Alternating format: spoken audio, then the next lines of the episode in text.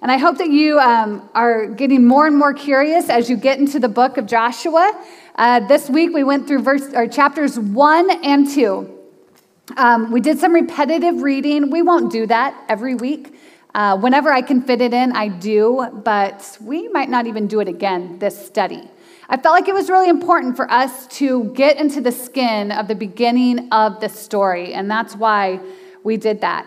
Um, chapter one began with what you would call an inciting event Moses' death, right? That was our first question in our homework. And it's so tempting to keep moving ahead, right? To keep reading since we were only half a sentence into the book. But if we're going to be good students of the Bible, we have to stop and say, why does this matter? We have to pause and say, why do we care that Moses died? Why is this inciting a change in events? Why is it significant? And so we went back and we looked in our homework and we learned that the generation that had left Egypt and had become exiles in the wilderness, they forfeited their chance to enter the promised land.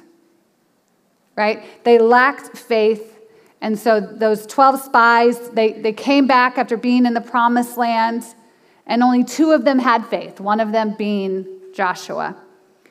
And God decided that because of their unbelief, they would not be allowed to enter Canaan.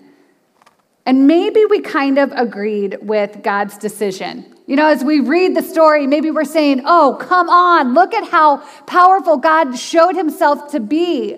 Think of those plagues and when he flexed on the way out of Egypt. How could they not believe? And so maybe we kind of said, serves them right that they wouldn't get the promised land. But I don't know about you, but the text that we went to that told us why Moses was denied entrance into Canaan was a little weird. It's kind of a story for another day. I would love to study it more. But what we did read is that God told Moses, to speak to a rock and water would come out of the rock. And instead, he struck it, not once, but twice. He had a temper. And because of that moment, God tells Moses, You will not be allowed to enter into the promised land. You will bring the people to the brink of the land, but you yourself will only see it from afar. His punishment was denial into Canaan. And that makes us scratch our heads a bit, doesn't it? That's weird. It leaves us in confusion, and we want to make sure that we really work on our temper ASAP, right? We should make sure, however, ladies, that we are still viewing Moses in the appropriate light. I believe that the author of this story really would want us to think of Moses in a good light. He was like no other prophet that had come before him. Moses was the man who brought the people out of Egypt. He was the spokesperson for God, the mediator for God. He provided for them with God's provisions. He was their judge and their leader. We need to see Moses in the fullness of that light. He was an amazing man, and now he is dead. We cannot rush past that. We have to pause and put ourselves in the story. So, first of all, guys, think about if you were the people and this happened. How scary would it be to hear that Moses had died? What questions would come to your mind? How lost would you feel? Would God consume them? without Moses there to be the mediator. They had seen some scary things from the heavens in their years. Would God consume them? Now they don't have their spokesperson, they don't have their liberator. There was no longer a go between between them and God. Maybe they question Joshua. What kind of leader is Joshua going to be? Is he still mad at our parents' generation for not taking the land with faith? Would God speak to Joshua? as he did to Moses.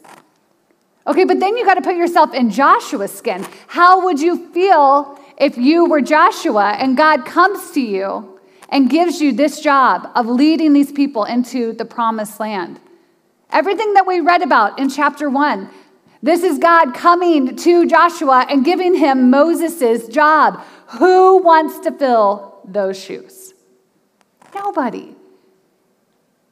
That would be terrifying.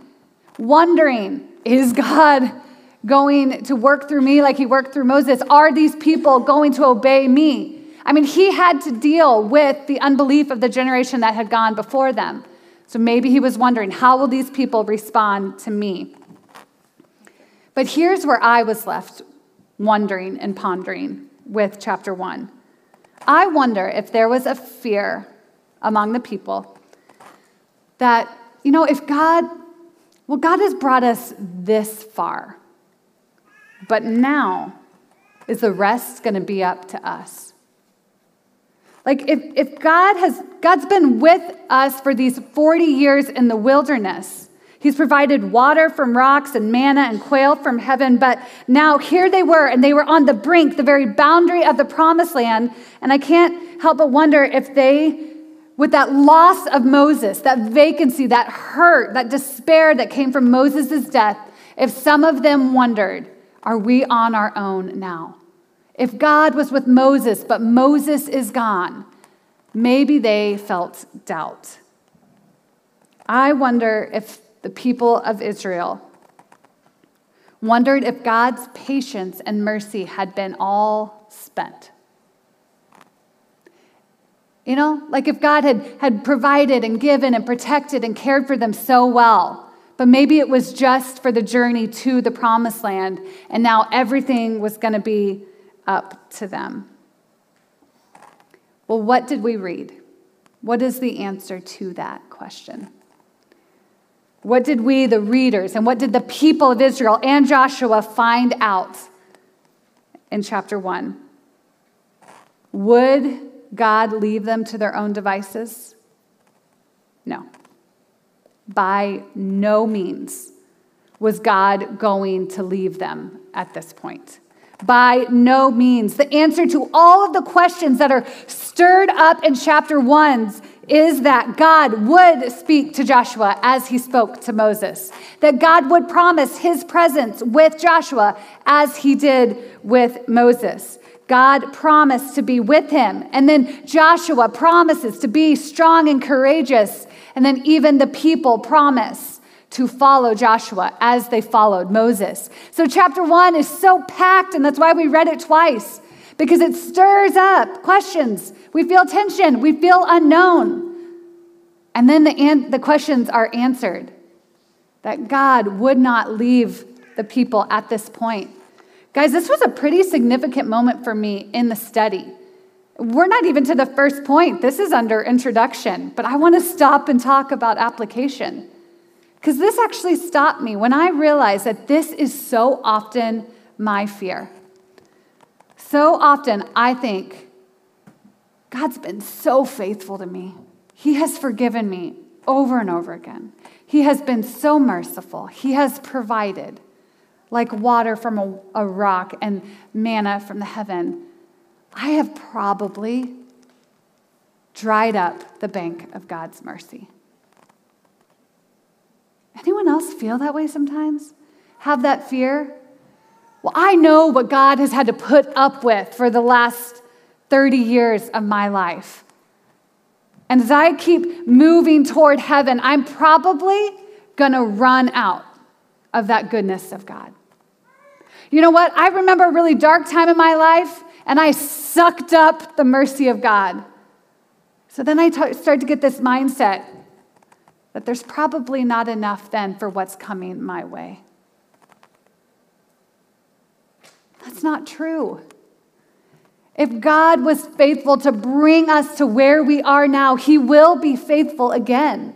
If God was faithful to bring you to the point of salvation where you became His daughter, He will be faithful to you in the land, so to speak. He will be faithful to mature you, to sanctify you, to grow you from here on out. The people were not left to their own devices as they looked to enter the land, and neither are we. Just as God was faithful yesterday, He will be today and He will be tomorrow, no matter what we are facing.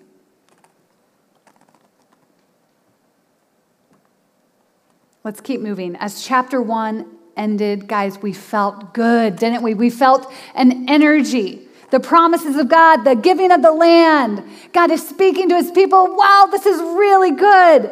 God must really love the Israelites. This is really good news, unless you're a Canaanite. Then it doesn't look like good news.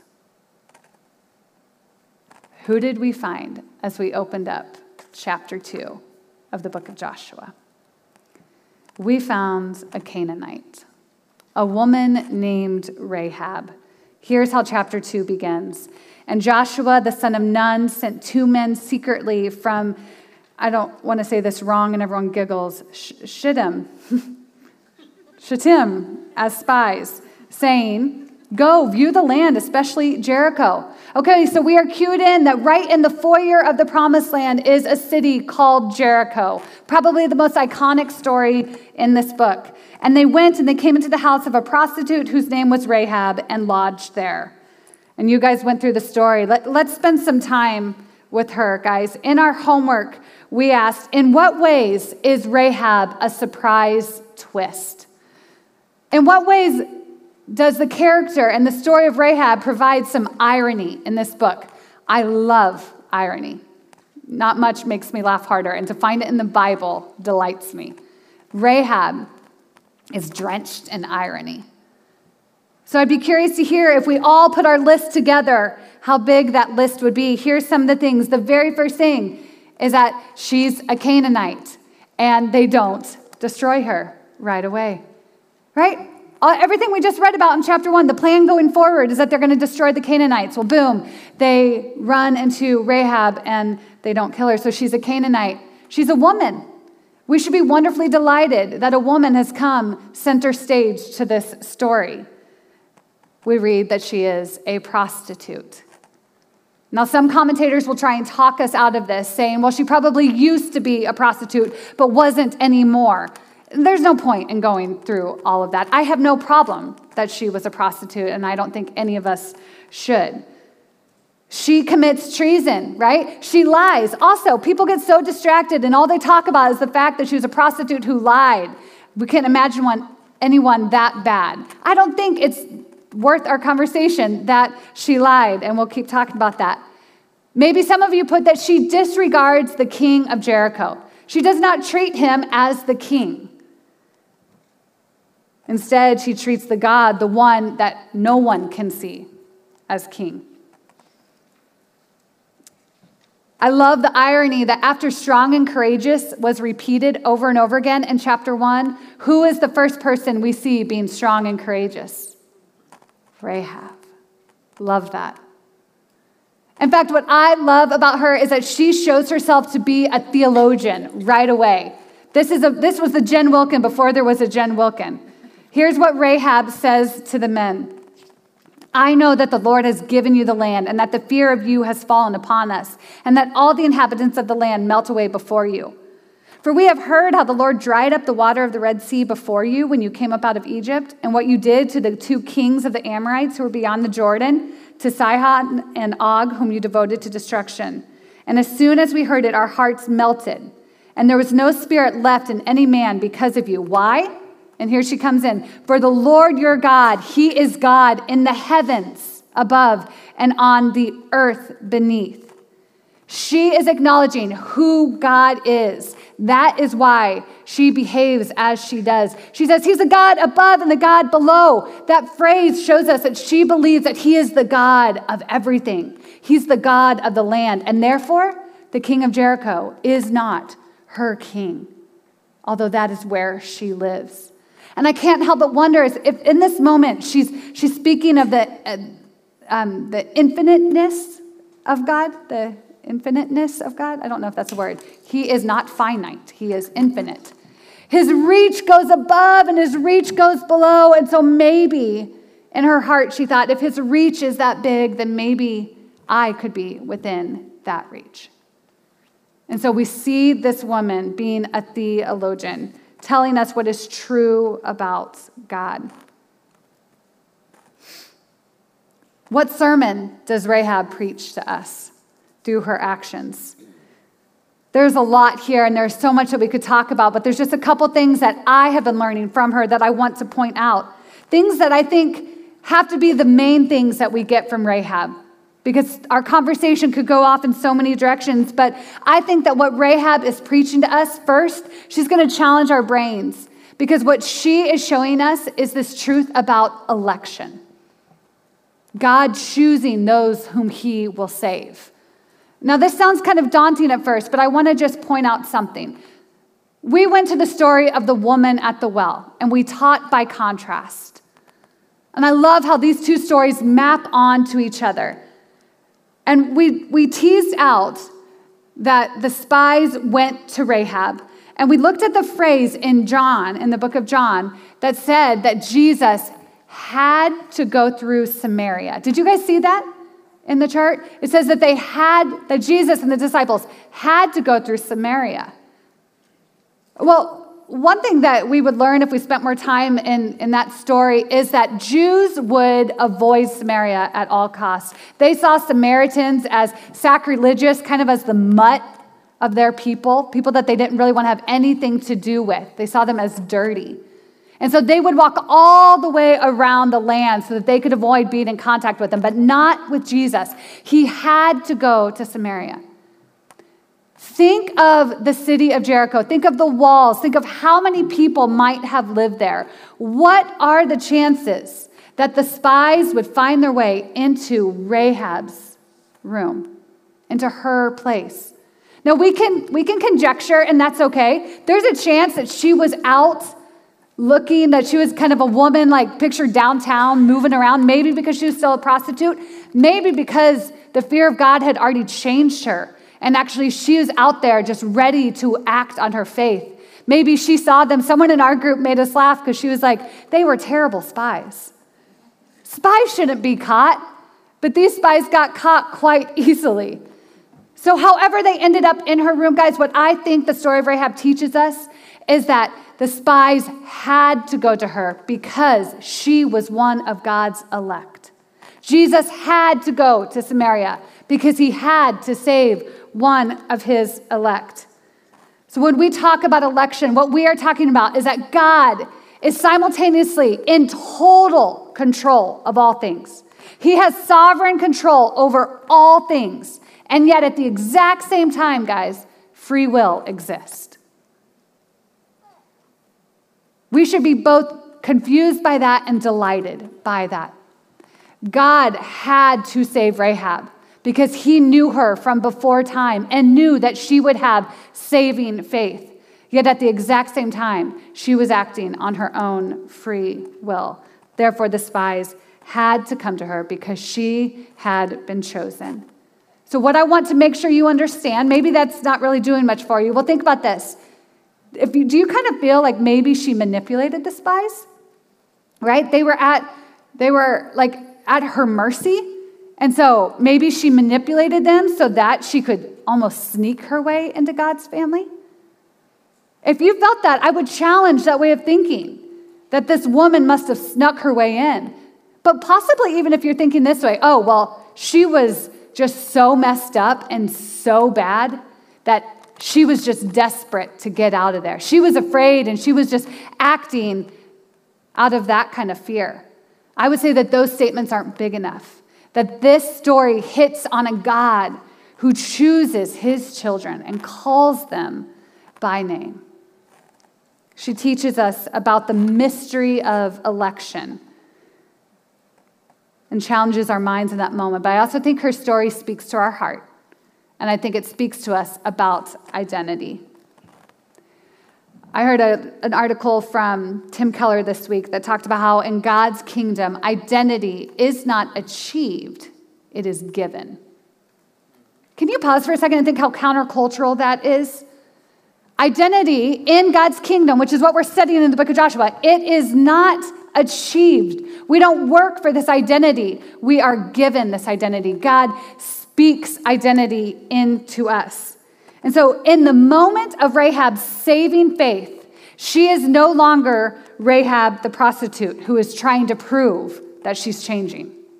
This is not Rahab who's like, okay, I'll stop seeing men and instead I'll put flax on the roof so I sound like the Proverbs 31 woman. That's not how this works.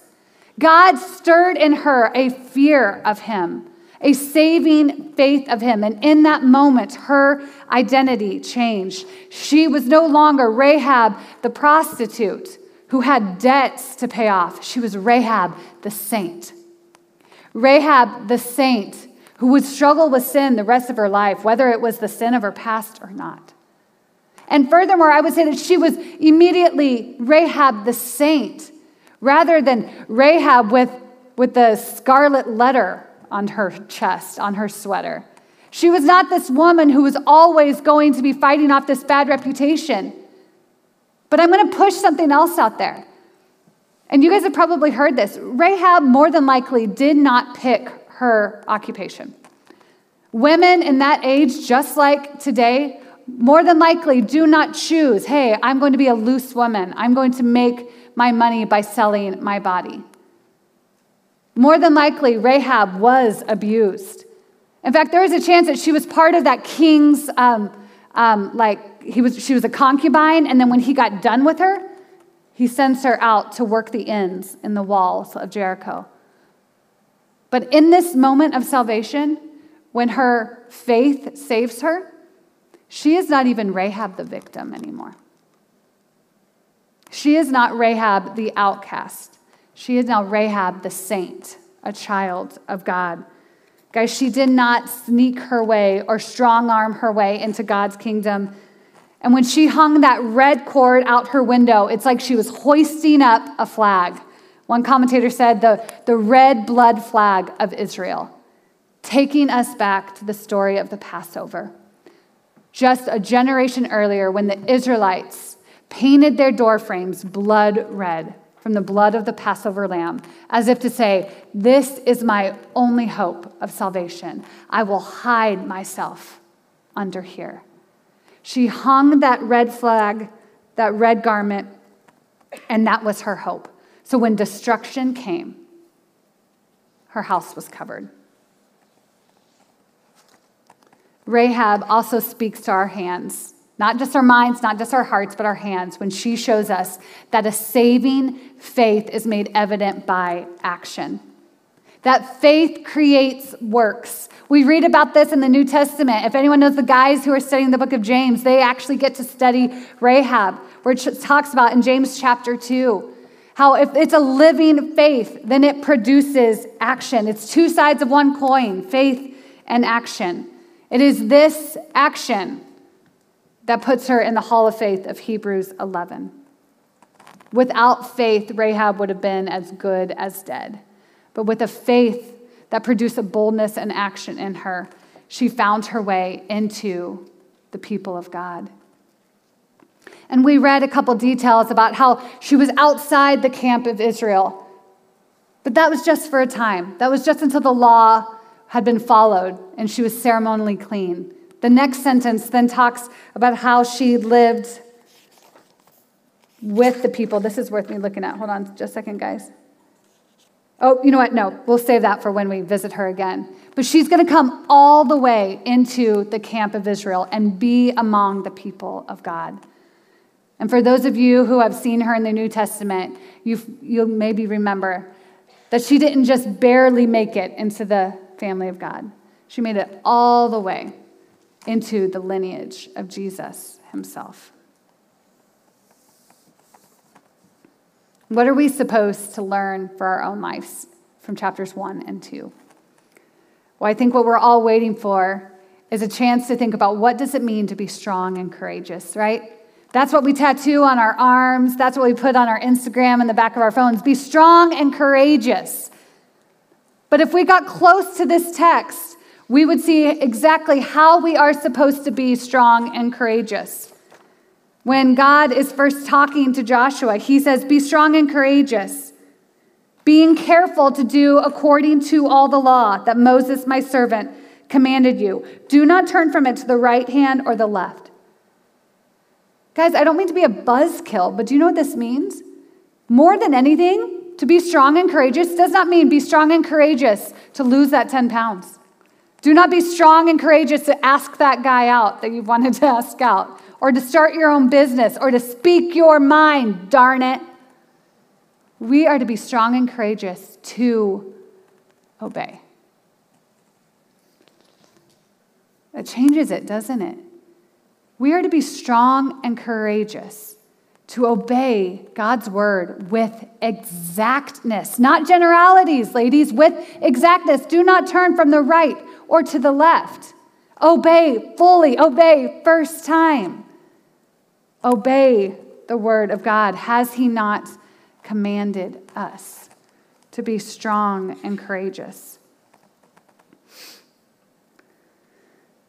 The start of this book lays out the promises of God. And the more and more that we talk about promises, and we're going to go back like we did to the Abrahamic covenant, and, and to when God gave pro- promises to Moses, and then all the way through the Bible. When we talk about the promises of God, guys, what we need to think about is that these promises are not something that we recline in for comfort. Okay? The promises give us comfort, right? That's okay. We can say that. But when we read the promises of God, the idea is not that we just cozy up in them so that we can just receive more of His goodness. I think that the way we need to think about these promises is that they are something that strengthens us and emboldens us to obey more. The promises of God, they strengthen us, they pull us all together so that we can hold tight to what God has asked us to do and so that we can go forward on mission for kingdom work. I think it's really important for us to see the difference in that. To continue to live within those promises means that we are women of action. So, what is it for you as we get started on this book of Joshua? What is the way that you need to be strong, that you need to show courage? The mystery that comes up as we start thinking about that and praying about this great, brave work that we're supposed to do to obey in the way that we don't want to obey is this idea of rest. And that's what we're going to end tonight is getting curious about this idea of rest. Because when God talked to Joshua, he's talking about the land as a place of rest. Verse 13 says, The Lord your God is providing you a place of rest. And then in 15, until the Lord gives rest to your brothers as he has to you. So we went back and, and we tried to understand, because to us, it's really hard to not just think of a good nap, right? I think there's more than just a good nap. What does it mean for us to receive the promise of rest? So we have to get into the, the story of those original people. When they heard rest from, Mo, from Joshua, they were going to think about how God rested on the seventh day. And then they were going to remember the law that told them that they were to rest every seventh day, every seven years, and so on and so on and so on. Rest was part of their normal routine. Why does that matter so much to these people at this time? Well, number one, I think they were tired. They had been slaves as children. And then they were sojourners, they were nomads, they were homeless up until this point in their life. They were tired. And I know that some of you are tired in so many different ways. There are some of you who just need a good night's sleep. But there are so many of you who need a rest that goes deep down in your soul. Because the weight that you are carrying is heavy and exhausting because the amount of things that you are trying to juggle or the change that is happening in your life is exhausting. Or maybe even the way that you're obeying, guys, has made you feel exhausted. God knows that we need rest, and He provides it. But part of why he asks us to rest, whether it's for a Sabbath or just in the way we think and react, is because when we rest, we acknowledge who is God and who is not God. God rested on the seventh day because his work was perfect and complete. The people of Israel were going to rest regularly in the land to remember who was fighting their battles. This was not going to be on them. The weight of Canaan and the promised land was not all on their shoulders. God was going to give them the land, and they would need to respond to that out of a belief in Him. But it was not up to them. And, ladies, the same is true for us. We will find rest when we acknowledge that we are not God and that that is a good thing. He has no limits, but we are finite. We have limits. We cannot keep every plate spinning. We cannot be everything to everybody. We cannot be all places at once. We are not God, and that's a good thing. And that is the good news that we find in, in Joshua chapters 1 and 2. What do you need to tweak in your thinking that you might find rest? and fast forward to the Gospels and hear Jesus' invitation Come to me, all who are weary and heavy laden, and I will give you rest. For my yoke is easy and my burden is light. Let's pray. God, what good news this is. Thank you so much for giving us a promise that doesn't just make us recline back and be lazy, but it calls us to stand up and to be at alert, to seek you in the land, to be about your kingdom, and to have a new identity. Lord, I pray that the women in this room would know whose they are, that they would know who they are, that they would know what you have called them to, and for the days when it's unclear, that they would just obey. And they would understand that if that's all we know, that that is enough for now. Give us the courage to do so, Lord. It's in your name we pray. Amen.